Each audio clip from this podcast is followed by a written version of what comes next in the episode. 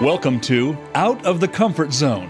When you lead from a base of expertise, your confidence and credibility are derived from your knowledge. People follow you as a result. However, when you take a stretch assignment and span outside of your comfort zone, leading requires a different approach one of influence, inspiration, compromise, and courage. We are here to talk about how to take that next step and keep going. Now, here is your host, Wanda Wallace. Welcome to Out of the Comfort Zone. Neuroscience has a lot to tell us today about how our de- brains default to habits. And those habits are not always very conducive to productivity, to motivation, to thinking, decision making, resilience, burnout, and ultimately a reputation as a leader. So today's focus is what is the latest science telling us? And more importantly, what kind of practical changes can we begin to make that's going to increase your performance and the performance of your team. So, my guest today is Dr. Nicole Byers. She's a neuropsychologist, a speaker, the host of her own podcast called The Bold Life, and she's CEO of Rocky Mountain Neurosciences in Calgary, Canada. She also has a PhD in clinical psych from the University of Saskatchewan, and she's an adjunct research assistant professor with the University of Calgary. Published tons of articles in professional journals, journals on topics of brain health and neuroscience. And more importantly for today, she helps entrepreneurs and busy professionals get out of the cycle of overwhelming to do lists, procrastination, and self doubt so can, they can achieve their goals without burning out. And there's tons of resources, loads of blogs, all sorts of hints at our website, drnicolebyers.com, spelled B Y E R S. Nicole, welcome to the show. Thanks for having me. It's a pleasure. I am sorry, super excited about this um, because it's good to just take a dip into what's the latest saying, telling us about brain science. But before I do that, why did you get intrigued in the brain and how it works? What got you started on all of this? Yeah, I'm kind of one of those accidental success stories, I suppose. I took a random introduction to neuropsychology course way back in university in my undergrad and just loved it. I had a fantastic professor at the time, and each lesson she would share a story about some of the ways that things can go wrong in our brains and what that can do, and also some of the weird defaults, habits, and systems that our brains have that sometimes can get a little bit in our way. And it really triggered my love of neuroscience, understanding why we do the things that we do, and how we can use that to boost our success and achieve our goals. Okay. All right. And now I have to, we have to drill in on this one. When you say defaults, what do you mean? Give me an example. Yeah. So our our brains have certain patterns of responding that at its core are really meant to keep us safe, right? That is our brain's primary objective. And it usually does a really good job of that. Unfortunately, some of these habits and defaults that our brains have evolved through thousands of years of experience don't work so well in our modern world. A really great example of that is uh, our default to worry about what other people think. For example, people pleasing, right? We've probably all heard of this before. Our brains evolved to really care what other people think because it made sense from an evolutionary perspective. We needed other people to like us, right? We needed we needed to cooperate in groups, we needed to work together. It really meant the survival of our species. The problem is in our modern world, we don't only care about those immediate people around us, our friends, our family, our coworkers. Our brains care what everybody thinks. We care about strangers on the internet and that random person I meet at the grocery store and all these people. And that can really get in our way and leads to a lot of overwhelm for our brains. I've heard um, folks say that as our brains were evolving, we might encounter 100, 200 people in our lives. And today you encounter 200 people just getting on public transportation, getting to the office, let alone at the office, in the meetings, over lunch, journey home, doing whatever shopping or errands you have to do. I mean, we just encounter thousands of people. And if we let all of them matter to us, then that starts to be overwhelming. Yeah. Yes, absolutely. That is a really great point. Is that in so many ways, our brains are designed to filter that information that's coming in from around us. And that worked so well for thousands of years. But now, when our environments are so much different than they were for our ancestors, it just means that our brain is having to work with these systems that are a little bit outdated that don't necessarily help us in our modern world. Okay. Okay. All right. So I need a tutorial, and this is terribly unfair. I'm going to take your PhD work, your life's work since then, and say, tell me in 10 minutes max what it is I need to know about how our brains work. So can you just give us like a micro tutorial? Yeah, yeah, great question. I'll do my best. So, I think really what I would say that the key message to keep in mind when it comes to how our brains function is they're designed to keep us safe. Like I said, for your brain, one of the ways it keeps itself safe is using the least amount of energy possible. Your brain wants to conserve energy at all costs. And our brains are really a huge energy draining organ. They use up to 20% of all the energy in our body, which is a lot given how small your brain is relative to the rest of your organs and systems, right? But our brains are big energy sucks. So they want to be as efficient as they can. And so they get into these defaults that we started talking about a little bit into these habits, these patterns of responding to make life easier. And a lot of that is a really good thing. For example, we talked about how different our modern world is in terms of all the people that we encounter day to day. Our brains are constantly taking in this almost infinite amount of information from around us, things that we see right now, things that we can hear, the the feel of the chair as you're sitting here at your desk listening to this episode or in the car or wherever you're listening to it, the smells from your coffee that's sitting on your counter. It's constantly taking in all these things and your brain has to decide what's important to pay attention to and what's not important to pay attention to. And so it has developed these systems to make those decisions easier, to make them more efficient. But sometimes that means we're paying attention to things that aren't really helpful, like what everyone else might be thinking, and we're missing things that actually are important for us to pay attention to. And so in so many ways these these systems, these brain-based systems are really designed to make life easier and they do most of the time until they don't, until they start to really get in our way. Okay, so can you say more about these systems? So we talked about there's a system that says that I should care what people think. That's part of survival. There's a system to filter out the thousand pieces of sensory information into something I'm going to remember I can process. Say more about these systems. Yeah. So, really, uh, most of the systems in our brain also learn from experience. So, for example, if you, here's an example from my life. One day I was sitting here working, and my daughter is playing on the other corner of the room, and she's playing with this ball, and all of a sudden she loses track of it and is coming flying at my face. My brain needs to know when to pay attention to that, right? It needs to be able to shift my attention from talking to you to all of a sudden, oh my goodness, there's this flying object coming shooting at me. I need to be able to move really quickly out of the way. And so often when we've had these experiences like this, our brains learn, okay, now maybe I need to pay a little bit more attention to what my daughter is doing in this circumstance. Sometimes, though, people pleasing is a great example of this, carrying on with that since we've talked about it. We've had these negative experiences where we have felt like we've let someone down. We have felt like someone has judged us negatively. We've had a really bad experience, maybe at work, in a meeting where you said something and you felt judged or you felt like it didn't come across very well. And our brain then doesn't want to feel that ever again, right? My brain doesn't want to get hit in the face by that ball. So it learns to avoid things that my child is playing with. My brain does not want to feel like I am failing in that meeting or that I am being judged negatively in that meeting. And so, what can happen is our brains end up putting up a lot of roadblocks and resistance, again, designed to help us, designed to keep us safe, but it can mean that we take ourselves out of the game, that we feel like we need to stay more in that comfort zone where if I don't speak up in this meeting, then I'm not going to worry about messing up or saying the wrong thing. If I don't put myself out there at work and apply for that promotion, I don't need to worry about getting shot down and failing. And so our brains can learn what's meant to keep us safe, but can really keep us stuck. All right. So our brains are want to keep us safe.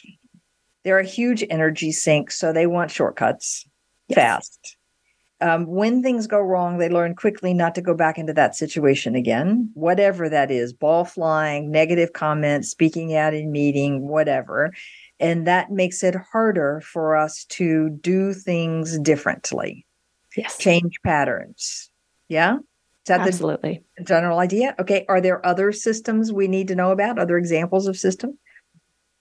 Yeah. You know, one thing I think is really helpful to know too is that we have parts of our brain that are designed to respond really fast, and parts of our brain that are designed to be a bit more analytical and problem solving based.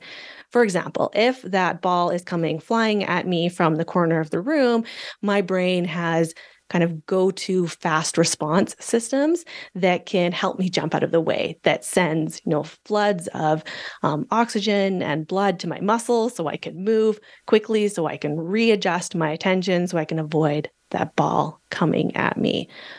The problem with this is that one big driver of those automatic response systems for our brain is our emotional systems. Those emotional centers of our brain are very deep in our brain. They are one of the first centers to process a lot of information that's going on around us, and they react really quickly almost without us even being aware that it's happening or with it feeling like it's out of our control. And where that comes up a lot when it comes to productivity, when it comes to leadership, when it comes to success, is when we've had these negative experiences, those emotional processing centers of the brain are in charge. So if I have had a really bad experience in a meeting where I felt really judged, or I messed up a presentation and I forgot half of what I was going to say, those emotional centers of my brain are going to be really quick to be like, mm, we don't ever want this to happen again. That felt horrible right? I felt stressed, I felt anxious, I felt embarrassed. All of these really strong emotional responses makes it hard to act. It is a lot easier for us to feel in control of our responses, to think analytically when we can move our thought processes out of those emotional centers into the more in the frontal part of your brain, and the prefrontal cortex is called um, these problem solving analytical centers of our brain.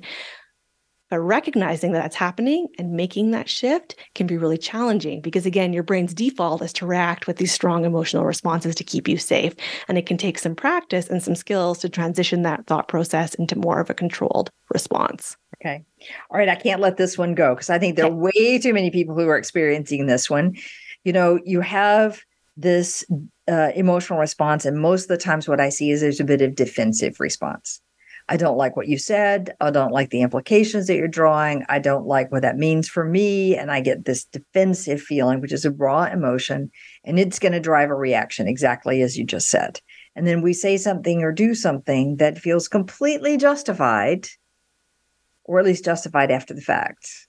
Okay. Yes. Now, how do I get out of that emotional response and into the more prefrontal space where I can analytically think through the responses, the reactions, what I need to learn, etc. How do I yeah. make that? Great question. I'd say step number one is recognizing that it's happening in the first place, recognizing that your body is responding. Our bodies often are really good signs that something is going on for us and emotionally, even before our brains are consciously aware of it because that response happens so fast. So, just like you said, uh, someone says something to me and my body reacts, and I feel defensive, I'm going to feel that physically as well. Maybe my shoulders are going to start to creep up. That's a big one for me. When I ever get stressed or overwhelmed or upset or defensive, my shoulders hold a lot of that stress. Maybe you feel like you're curling in a little bit on yourself. Maybe your heart starts to race a little bit. Maybe your stomach plummets down to your toes, right? All of these are really signs that our body is giving us that we're in this high emotional state. So, paying attention to those responses is a really important first step because if we're not aware of what parts of our brain are running the show, it's really hard to change those response patterns. Okay. Yeah, so step number one. step number one. And with that, you would add, a people ask me all the time, what do I do? I turn red. Is that one of those kind of the blush response? Is that one of those physiological responses to pay attention yeah. to? Yes, absolutely. That's another great one. So, you know, your face flushes, you feel hot, for example, maybe you get a little bit sweaty, even even a little bit dizzy, right? That is our body's um, response system keying up to to again try and keep you safe, right? Okay. All of these responses are meant for our bodies to be able to react to whatever okay. that thing is coming at us. Right. So we get out of the way, we move. All right. So the first thing is recognize physically what's happening in my body. And I think I'm hearing you say you will feel it, some part of your body, faster than you're necessarily aware that it's there. Okay, so that's yes. step number one. Step number two. Step number two, in the moment, I would say give yourself some breathing room. It is hard for our brains to think in problem solving solving mode to get out of that emotional reactivity space in the moment, right? So if someone says something to me, holding back that first response, giving yourself some space, whether that's you wait a little bit to respond to that email mm-hmm. rather than responding with that emotional mm-hmm. reaction. Maybe you say, I need to go use the washroom to give yourself some physical space mm-hmm. to get away from there. Give your brain a chance to cool down that initial response. Okay. Even if you take a few deep breaths, for example, to bring that physiological response down in your body, which is going to free up more of those brain resources that you need to think of a solution that's not necessarily that default emotional reaction, that's one that you might be more comfortable with in the long term from those problem solving centers. Right. Okay, I have to pause. I want to hear step number three, but I want to pause on this one because I have been told, I could even, Josh Freedman, in fact, says that if you don't react and interpret, the physiological response lasts about six seconds.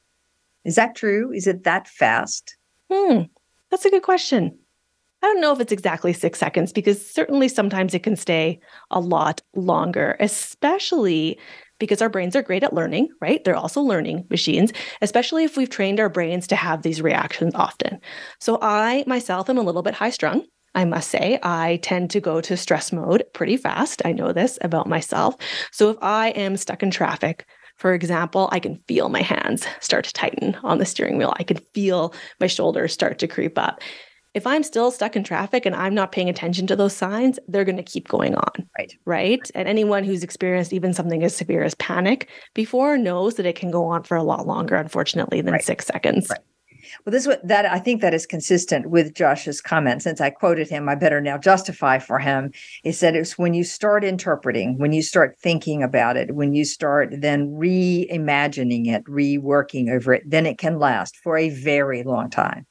But if you stop engaging in the worry or the anxiety, just the physiology can be very quick. And I'd agree with you. I don't know that it's exactly six seconds, but I think the pure physiology is short.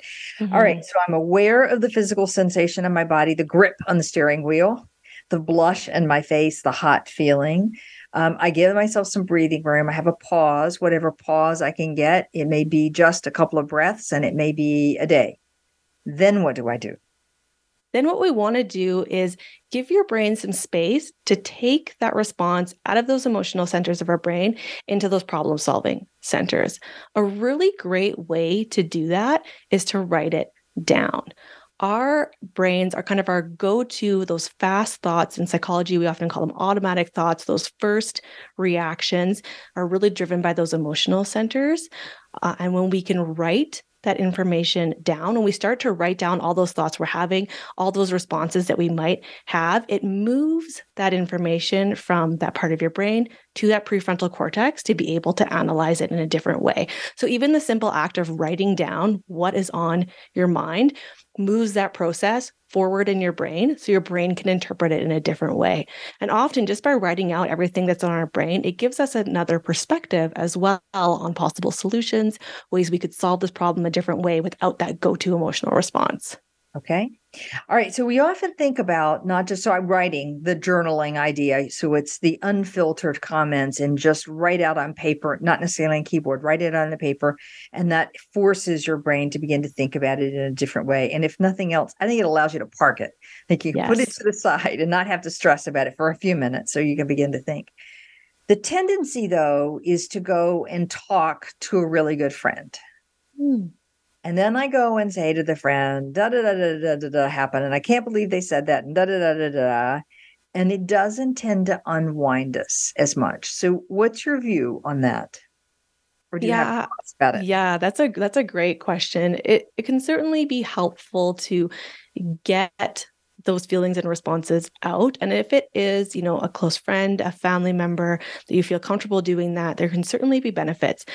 The difficulty with that, I would say, is that we all have our own perspectives, we all have our own experiences. And sometimes, for most of us, when someone is venting at us, our kind of response is to either you know, try to fix the problem, which we know isn't always helpful. No one wants to be fixed when they're venting, right? Even if it's well meaning, or to pile on, right? We start talking, friend brings up, oh my gosh, this happened to me at work too. And that can really heighten our brain's response as well. So instead of this cathartic release of that emotion, it can bring that up. So just be cautious about you know how you're doing this what those boundaries are around that discussion and who you choose to share that with right well it also has implications if somebody is venting to you to let them just vent, not to exaggerate or to say, me too, or, oh, that's terrible, that's horrible, I can't believe that happened to you. Just let them vent is probably the most effective strategy there. Okay. Uh, Nicole, this is, um, I know we could keep talking for forever about the systems. There's tons and tons and tons of them. I want to begin to move us to the conversation of, though, what else do we do?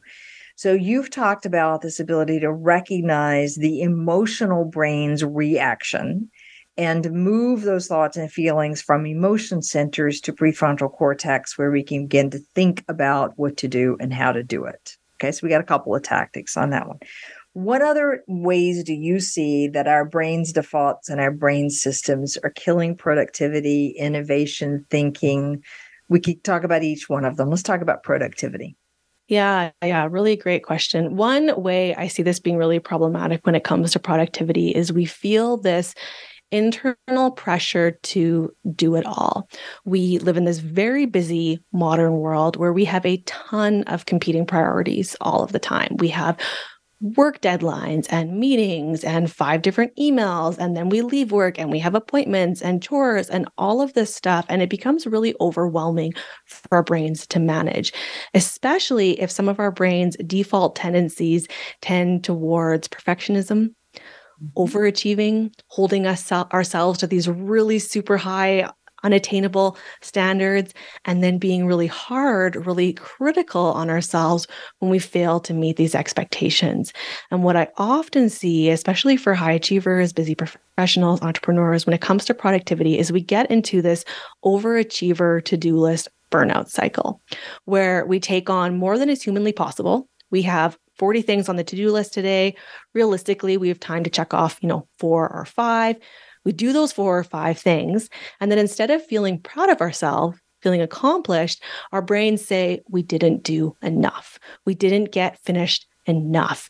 And so we beat ourselves up. We feel really guilty. We feel really bad about it. And we can get into a lot of bad productivity habits to try and compensate, like working through breaks, multitasking and juggling 400 things at once, staying up late just to squeeze in a little bit more, which we know is not a great long term strategy for our brain health or for our productivity. So we just keep feeling more and more behind, and that cycle can really continue. Uh, yeah, I think I've seen that cycle many, many, many, many, many times. And I know you've written a lovely blog about that one uh, just recently. Okay, why do we need breaks? Convince me. I've got a thousand things to do. It feels like that five minutes is going to make all the difference in the world to my productivity. Why do. I need it? It feels like that, right? And that's exactly the problem is our brains try and convince us that if we just keep working harder, eventually we'll get it all done. The problem is one, we're never going to get it all done because there's always more stuff to do, especially for busy overachievers. And our brains also have limits. One limit, for example, is our brains can only stay focused for about 60 to 90 minutes on any one task.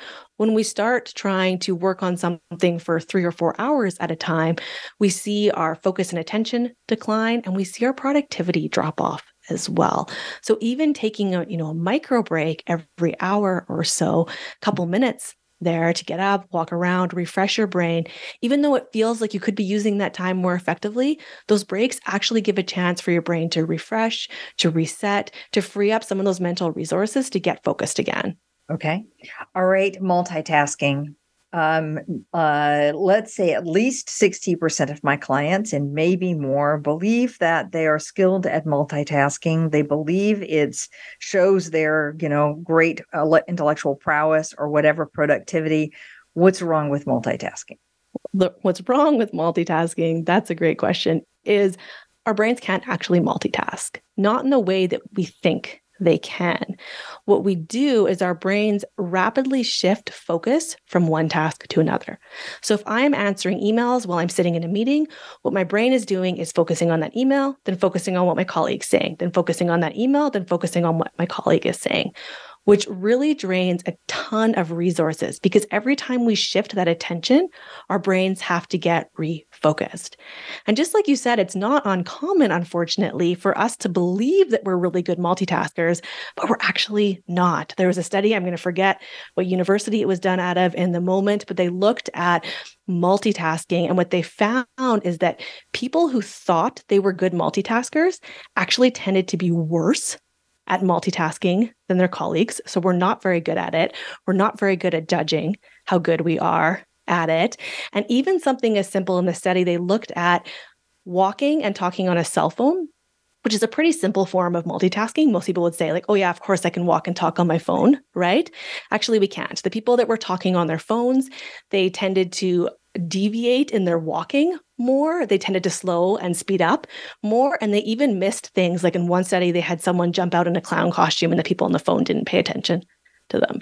So we're not good at multitasking. We think we are. And that's a really big problem for our brains. I think there's one study that I love to cite that says that every time you're switching a task, you're actually losing about 23 minutes because it takes effort to refocus the second time around and then you miss something and you got to focus back on the new thing and so that shifting is highly costly. Yes. Um, no one believes that. I think we need to do the experiments and then show them again nicole. I think you're yes. right but all you have to do believe that you can't talk on the cell phone and walk at the same time is follow somebody on the streets who is trying to do it and you will see they speed up, they slow down, they wobble. They're on one side yes. of the street, they're on the other side of the street. They hesitate at the street corner when they should, they don't hesitate when they shouldn't. I mean, a whole range of behaviors that are easy to see if you're not doing it. Yes. So, okay, we can't multitask. All right. Okay, fantastic. So we need breaks. We need multitasking. We need tactics to shift from the emotional centers to the prefrontal cortex and we need to recognize that what our brain is doing um, you didn't use the word i'm going to do the word lazy because it's trying to conserve resources. It's trying to focus on the things that really matter and conserve resources. All right this is a perfect place to take a break when I come back, I want to continue this conversation and I want to start to move into some more of Nicole's strategies on how you deal with some of these brain systems and brain's defaults. So, my guest today is Nicole, Dr. Nicole Byers. Um, she is a neuroscientist, neuropsychologist, I should say, speaker, and the host of the Bold Life podcast. And you can get tons of resources on her website, Dr. Nicole Byers, dot com. We'll be right back.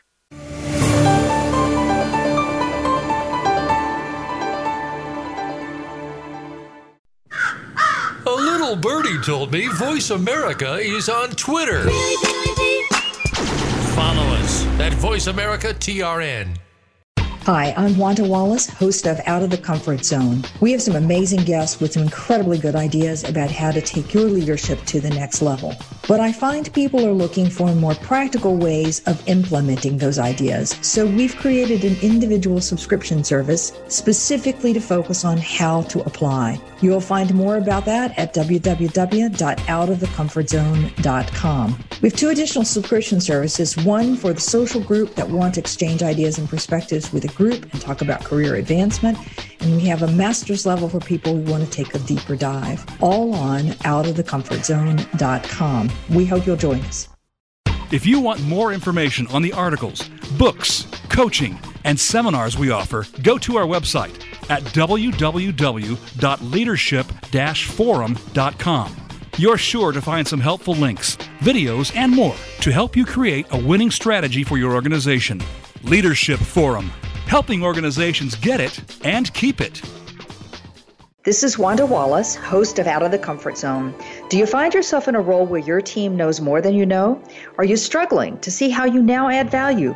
For years, I've coached leaders who have moved beyond the comfort zone of their expertise and have developed a methodology to help them make the leap and go on to do more. All of those tips are now packed into my new book, You Can't Know It All. Visit our website at leadership forum.com or tune in to Out of the Comfort Zone for more insight.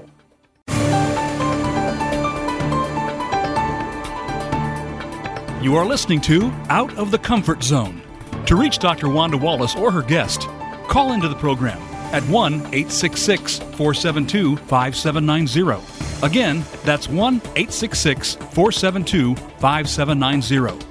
You may also send an email to wanda.wallace at leadership forum.com. Now, back to Out of the Comfort Zone. Welcome back to the show. With me today is Dr. Nicole Byers, and we are talking about how our brains work and how those default systems that have kept us productive, effective, safe for centuries, hundreds and hundreds of years, actually are counterproductive to our productivity, to our psychological well being, to our motivation, to our resilience, to our leadership, to our health in general, just to name a few. So, we have been talking about a variety of things that we think we can do that the science clearly says we can't do. Like I can just barrel through without a break. The science says no, you become inefficient after about 60 to 90 minutes. So take a two minute break. We think we can multitask. The science says actually, no, you can't. What you're doing is switching attention from one task to the next, and you're being inefficient both in the switching and in the completion of each task. Plus, you're burning precious energy and resources as well. Okay, Nicole, let's shift. What other productivity habits do you have that you highly recommend? Yeah, I think the really important thing to com- keep in mind when it comes to productivity is our brains only have so many resources to use each day. We wake up with so many resources. Every task that we do, every decision that we make drains some of those resources. Some tasks are easier for our brains. We've talked about a lot of those default systems, those default habits that our brain does almost automatically. So they don't take a lot of energy, they don't take a lot of effort to put into them. But other things really drain our brain resources fast.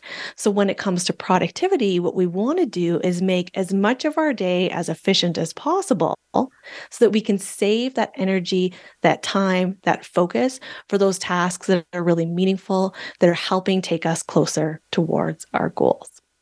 Okay. For example, one strategy that I always recommend, it is one of my favorites, I do it every day, is the very last thing that I do before I close my computer for the day is I plan my next day. Couple of reasons for this. I see this a lot of times um, happen, especially for folks who work in office type settings. We get to our computer, in the morning, we sit down at our computer and we get distracted, right? We pull up our emails, there's 400 emails sitting there, and we start going down this rabbit hole of responding. And all of a sudden, it's noon and we haven't done anything productive, right? And we're tired because all of that is draining our brain's resources. So, like I said, what I like to do is the night before I plan my next day. So, I put my most important tasks, those key projects I want to get to first in my schedule so that when I get to my desk, I can hit the ground running. I don't have to think and use brain resources deciding what I'm going to do today. That's a simple one. Um, so, how many minutes do you spend at the end of the day? I can imagine for some that feels like that's two hours of task. Um, and especially yeah. if I'm exhausted, it's hard to plan. So, is this a five minute exercise for you or a little longer? Yeah, about a five minute exercise. That's right. Is I take a look at my schedule. I look at what is already in there that can't be moved. Do I have meetings? Do I have other things, for example, client calls that I need to get to? Then I think about what are my current goals right now? What are the tasks that I need to get done? And then I put those in there. I also think it's really helpful when you're doing that to actually blo- block the time in our calendar because we have this tendency to overextend ourselves, especially as busy overachievers. We think that we can get a lot more done in the day than is actually realistic to do. And so when I know that I want to make three calls tomorrow to different clients, each of those is going to take an hour. When I physically put that in my calendar, it sends a message to my brain that that time is blocked now, right? Okay, I'm not going to expect to do anything else because that time is already scheduled versus just writing everything down on a list and my brain has no idea how long it's going to take and can be really unrealistic with my expectations. That's I one of my major faults, I'll confess, is I think something should take five minutes and it ends up taking a lot longer than that, often because there are ancillary parts that go with it that I didn't anticipate. Some I could anticipate, some I have never would have seen coming. Like you have to reset your password and that takes forever. You thought it was a two minute task and suddenly it's not a two minute task. All right. So plan the next day. What other productivity habits do you have? Yeah, that brings up another really great strategy that I think is really helpful for most of us as well is leaving what I call buffer zones in your schedule because for most of us life happens like that right? You have to reset your password and you didn't expect to. You go to log on to a call and then all of a sudden Zoom needs to update and you're not ready for it to update, right? Or the printer breaks down or a meeting runs long. And so, what I recommend is leaving some buffer zones or blank space in our schedule as well. Because the other tendency that we have as overachievers is we book ourselves back to back to back to back to back to back to back, right? And then when some the first meeting goes over five minutes, you're rushing for the next one. Your brain is already feeling behind and more stressed out, and that takes up more of those brain resources. So you get to the next meeting a bit stressed out, and then that one goes over too, and then that one goes over. And all of a sudden, it's the end of the day, and you feel like you've been rushing all day because you have, which is really defeating and demotivating for our brains, right? So if we can leave those little spaces in our schedule, they can be really helpful for when the unexpected happens because things do. Yeah. And it also gives your brain some of those kind of forced breaks as well that we were talking about earlier. If I have those spaces, my brain knows, okay, that's the time where I'm going to go grab a coffee or, you know, go for a little walk around my building or whatever it is to refresh those brain cells. Great. Great. Okay. I love that. Some buffer zones. Now, for some of us who don't control our calendar because the rest of the organization sees a spot in our calendar and grabs it, um, highly recommend that you put those blocks in, say the week before, even so you know you've got things to do. And it also means you have to avoid getting sucked into the emails because that will take, you know, half a day if you let it. So, all of those strategies, I think, are part of um, increasing productivity. All right, one more productivity hack, please. Yeah. And one more that I'd recommend is as much as you can reducing those distractions because everything that could distract you, like your email alerts popping up, even if you're trying to ignore them, even if you're not checking them, every time you see that little notification in the bottom of your screen, it pulls your brain's focus, right? Like we were talking about in the first segment. And that forces our brain to quickly shift our attention back and forth, which is draining those brain resources. It's making it harder for our brain to stay focused on what we need to do. So, closing your email. It seems little, but it's not. It is a huge distraction for our brain. Actually, close it down if you're not checking it. Close all those extra browser windows. Take all that extra project work off your desk, except the project that you're working on. Remember, our brains are constantly taking in this infinite amount of information, and we want to make life easier for our brains. So the more that we can reduce that clutter, whether it's electronic clutter, whether it's clutter on your desk, whether it's clutter on your mind, all those stresses, any way that we can reduce those distraction, distractions, it just makes it more, it just makes it easier for our brains to be efficient. Okay. That is mine. And this is my tip. I know I keep try to keep all those notifications off as much as possible. But the big thing for me is clearing my desk. Because when I need to focus and I want to concentrate and I look up and I see the pile of something over there I haven't gotten to, suddenly I'm thinking about that and I've lost the focus. So the desk clearing is really important. In fact, I was doing that just before we started today, Nicole. So I was focused. Yeah. All right, I'm going to shift from productivity. And by the way, there's tons more productivity habits in Nicole's website, drnicolebyers.com. Highly recommend you go there and check them out. Let's talk about motivation and particularly this thing called procrastination. What do we do here? What's happening and what do we need to be doing? Yeah.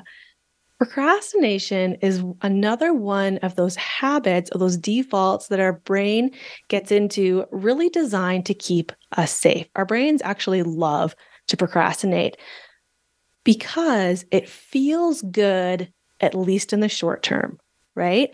Usually, when we're procrastinating, it's because we are avoiding something that we don't want to start.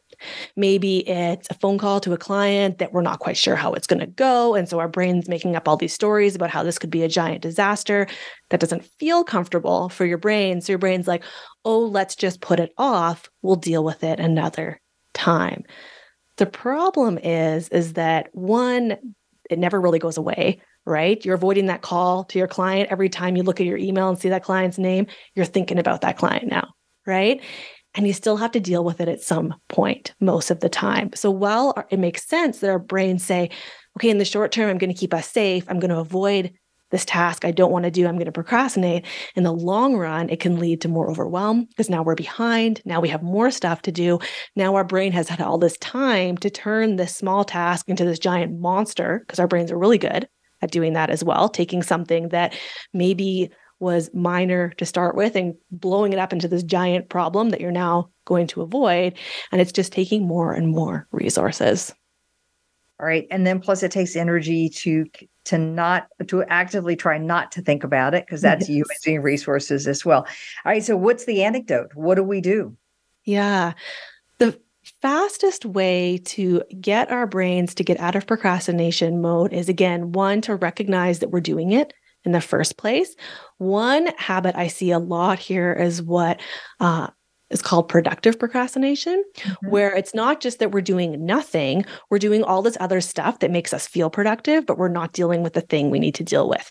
Like, I'm going to spend this hour checking my emails rather than making that call to that client, right? So I'm doing this productive procrastination where I'm doing stuff, yes, but it's not necessarily the thing that I need to get done. So recognizing that we're doing these behaviors, that our brain is defaulting to these patterns is a really great start.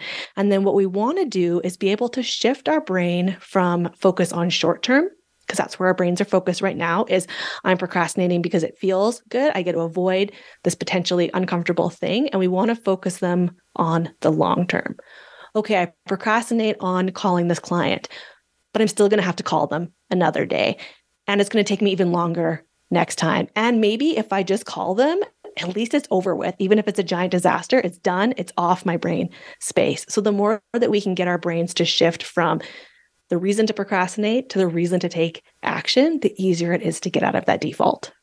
Okay, so this is a little self-talk. Yeah. Yeah, and it can be another task that we we write out, right? If we need to give our brain some perspective, we can do some journaling on this too. Okay.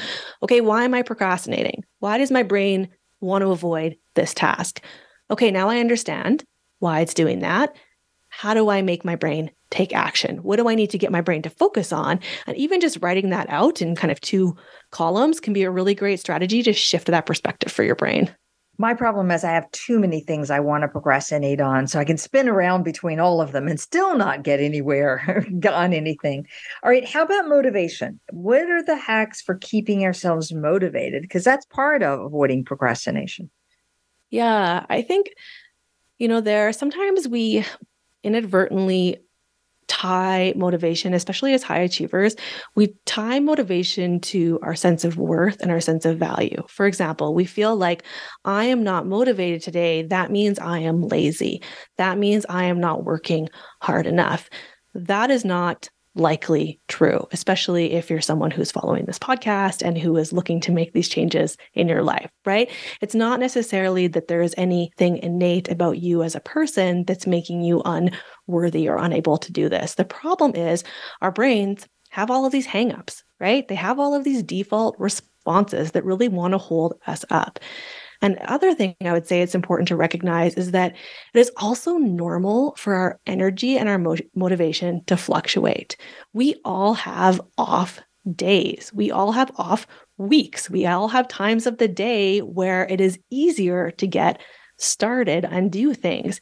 And learning to recognize some of those unique fluctuations that you have has been something that's been really helpful for me, at least, and for a lot of my clients as well. Learning when my energy, my brain power, my cognitive abilities, my motivation is at its peak, using that time for those really important tasks and being okay that there's going to be other times where my energy is down. Maybe I can do other tasks like those busy work tasks during that time and just get them checked off. Okay. So for most people talk about the morning is their prime peak time. Okay. That your brain is freshest, you've hopefully slept, is that true for everybody? Do we all have individual patterns on when our peak time is? Yeah, I'd say we all have individual patterns. Absolutely. For most of us, certainly that seems to be the case that those morning hours tend to be when we're most creative, when our brains are best at problem solving as well. So, yes, those tend to be really productive times, but not everyone is like that. I even think about different seasons in our life, right? I, my daughter is turning six right away. When I went back to work when she was only six months old, I was not great in the morning because she was up all night long, right? I wasn't sleeping very well. So mornings weren't necessarily a great time for me. And so even in our own lives, depending on what's going on, those energy and productivity times can really fluctuate for us. And that's normal and that's okay. Okay. All right. So I think part of that is learning to tune into what is your cycle. When are you at your best, at your peak? High energy, I think, would be a signal for that one, sort of high creativity, um, high productivity kind of consistently and reserve those times to do your most difficult tasks, your most energy draining task, and do the menial ones in the other menial, the less taxing ones in the other times. Maybe your email yeah. belongs in that time, maybe not. Depends upon the nature of your email. Yeah, and it would depend on you know what's important tasks for you to and your job. We're all going to have different individual strengths as well. What is energy draining for me might not be energy draining for someone else. Like I hate bookkeeping, it's the thing I complain about the most, but some people that's their job and that's what they love to do. Right. Yeah. So, recognizing what tasks drain those resources and what really fills you up with energy and motivation is also going to be unique to you. All right. So, what energizes as well? All right. Okay in the minutes we have remaining, I want to turn to this whole topic of burnout because I know you've been writing a lot about it and sort of, uh, you know, help us understand because everybody is feeling a sense of burnout. I'm hearing more of the phrase burnout in my coaching conversations than I've ever heard in the last six months than I have heard the entire cumulative 20 plus years before that. So what what's happening with this burnout and more importantly, what do we do about it? Yeah. Eh, you know, really how I understand burnout is the point where your body and your brain just don't have the resources to do what you need to get done anymore. There are many factors that can contribute to this overloaded to do lists, high workload demands, things outside of work like family stresses. And we just went through a multi year pandemic, and now they're we're at the start of a financial crisis. And there are lots of things going on in the world around us. And all of these things can drain our mental resources. We do not live in isolation. And so that's something to keep in mind too is that all of these things going on around us will also drain our energy. When we start to worry about burnout, we worry about things like we start making more mistakes is mm-hmm. often a great sign that our brains are approaching burnout. We're sending emails with a ton of typos. We are stumbling over our words more. I can't remember where I left my phone, and all of a sudden I find it in my fridge, and I'm like, oh my goodness, how did it even get there? Right? We feel exhausted all the time, no matter how much we sleep. Maybe we can't even sleep because our brains won't won't shut off. Sorry, right? Uh, we start to notice changes physically in our body as well. Tension and pain can be great signs of burnout. They are ways that our body tries to give us a signal that something is awry, something is amiss. All of these can be signs that our brain and body are approaching burnout. This is good. I know for me, one of the early indicators is I start dropping things. Mm. I can't hold on to things. Like I just, yeah, I drop a break frequently, but I just drop. That's a good sign to me that I, my resources are kind of slack. All right. What do we do about this burnout? What's your best advice on how we manage it? Yeah. So, first, again, step number one, as always so far today, is recognizing those signs, right? Learning to pay attention when our body and our brains are trying to tell us that something is going on.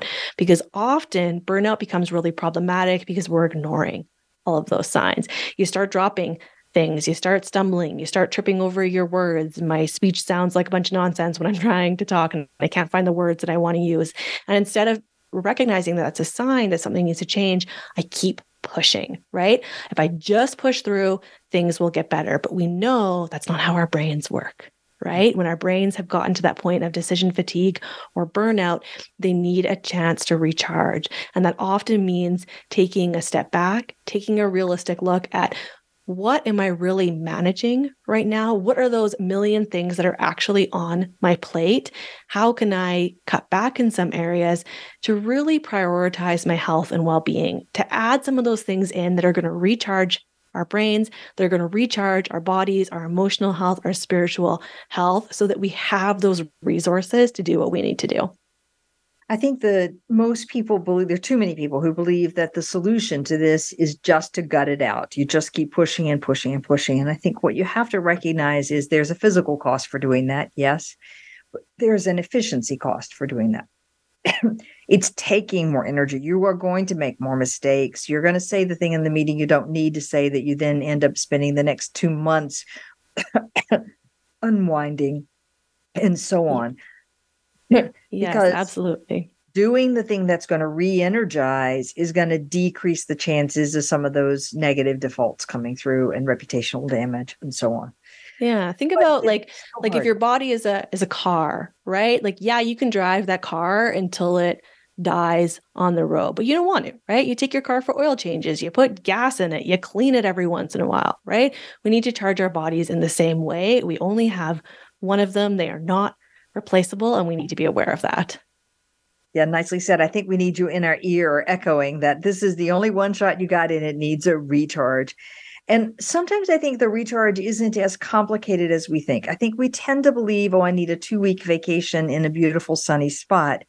But that's, you know, my understanding of the research is that isn't necessarily what we need for a recharge. What are you seeing? Yeah, absolutely. That's exactly right. Is what tends to work better is when we can make these small changes, add these small things in that will recharge ourselves every day rather than waiting for that 2-week break where you spend the first half of it sleeping and then second half sick because your immune system is now compromised from working 60-hour weeks for the past 6 months, right? We don't want to wait for that point. What we want to do is find ways to recharge, you know, our, our brain and our body every day, whether that's a few minutes of reading, for example, at the end of the day, or watching your favorite show on Netflix, or spending some time with your family playing a board game, or going for a walk. All of these small things really give our brain a chance to recharge, to disconnect from that to do list and feeling like we need to go, go, go all the time, and to refresh those brain cells.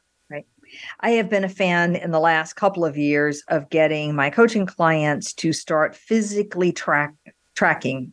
So, like with wearable devices that give you accurate measures on how much stress you're carrying and what are you doing that gives you a recharge. And you can plot it. and I've been doing this myself, thinking about what are the five minute things that actually give me that recharge. And it's amazing the collection of them. You start accumulating them and looking at the data, and you realize this is not an impossible task for me to get these into my day, even if I have a very jam packed day. And again, the payoff is I'm less drained. I'm more effective as a leader. I'm more efficient and productive. I'm more motivated. I'm all the good things that are coming out of that one as well. Absolutely. Okay, Nicole, what didn't we talk about that you just think I should have absolutely totally asked and I missed? Oh, that's a good question. We covered a lot of really important things. I say, kind of, my main takeaway is keep in mind that your brain only has so many resources when we're looking at productivity and efficiency and burnout. How we use those resources matters. And also that our brain also has these defaults that can sometimes get in our way. But the more that we're aware of those defaults, the easier it is to start taking some steps to retrain our brain. Okay. I love that. Great, great shout out. There are so many, I keep calling them hacks, but they're not hacks, they're habits that allow your brain to be more efficient, more effective, more productive, and you to feel better about it in the process. So I think that's a win win all the way. Nicole, my favorite question to ask is what takes you out of your comfort zone and what do you do about it? Yeah, good question. I got to say, a lot of stuff is taking me out of my comfort zone over the last few years on this entrepreneurial journey, learning a lot of new things that I didn't learn in school necessarily, having to stretch some of my skills that I did not know were there. For me, I am learning to what we've been talking about today really is learning to recognize when my brain is putting up that resistance. The more that I am aware that my brain is like, eh, this doesn't feel good, it's really bringing to light, uh, you know, a chance for me to do some reflection on why exactly does that feel icky? Why do I feel uncomfortable trying to make this step? Is it realistic or is it a bunch of nonsense that my brain has made up about what this thing is? And then can I take some of those effective steps, those really those baby steps to try and get my brain to um, step outside that comfort zone a little bit and be okay with it? I love that. It's I think that's a very powerful for anybody who's moving out of their comfort zone. This notion that the resistance, your brain, your body feeling like I'm afraid of it is normal. That's your brain in a default mode from having learned things go wrong in the past. So let's not repeat any of those. I don't want to do it again. I don't want to feel uncomfortable.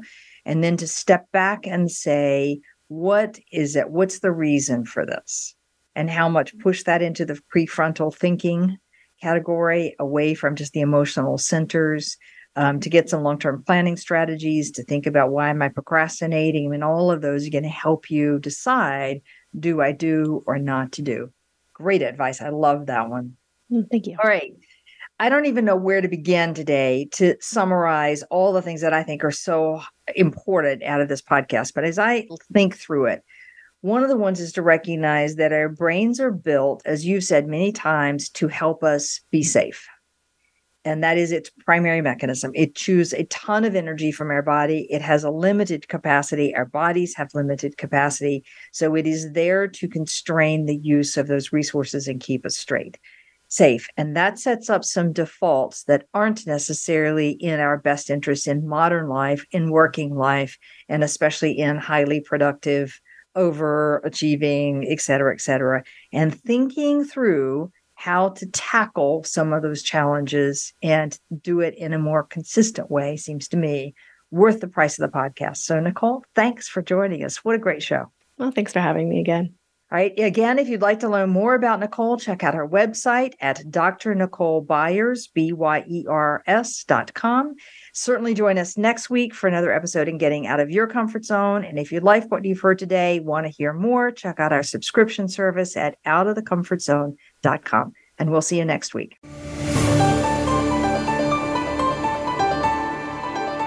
Thank you for joining us today. Tune in for another edition next week with Dr. Wanda Wallace on the Voice America Business Channel. Reach outside your comfort zone this week.